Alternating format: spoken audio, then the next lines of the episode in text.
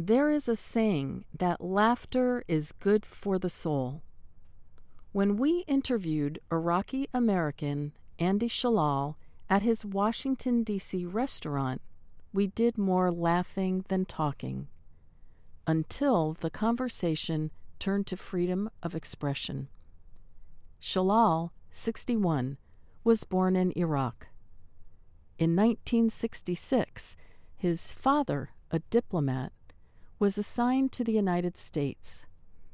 Two years later, when Saddam Hussein seized power in Iraq, Shallal's father was out of political favor. The family could no longer return to their homeland.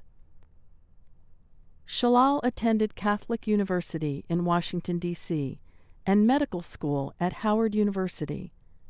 He worked a while as a researcher in medical immunology at the National Institute of Health. His passions, food, friends, and expression led him to open his restaurant called Busboys and Poets in 2005.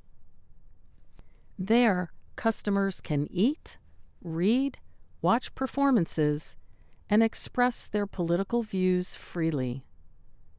At Busboys and Poets, his customers include activists against the Iraqi war, as well as visiting celebrities.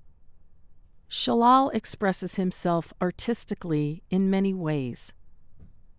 At Busboys and Poets hangs a civil rights mural called Peace in the Struggle Wall. Shallal is the painter. He holds leadership positions in numerous peace movement organizations. Among them are Iraqi Americans for Peaceful Alternatives, created prior to the 2003 invasion, and the Peace Cafe, which seeks to promote Arab Jewish dialogue. As you listen to his story, you might find your thoughts and struggles echoed in his words.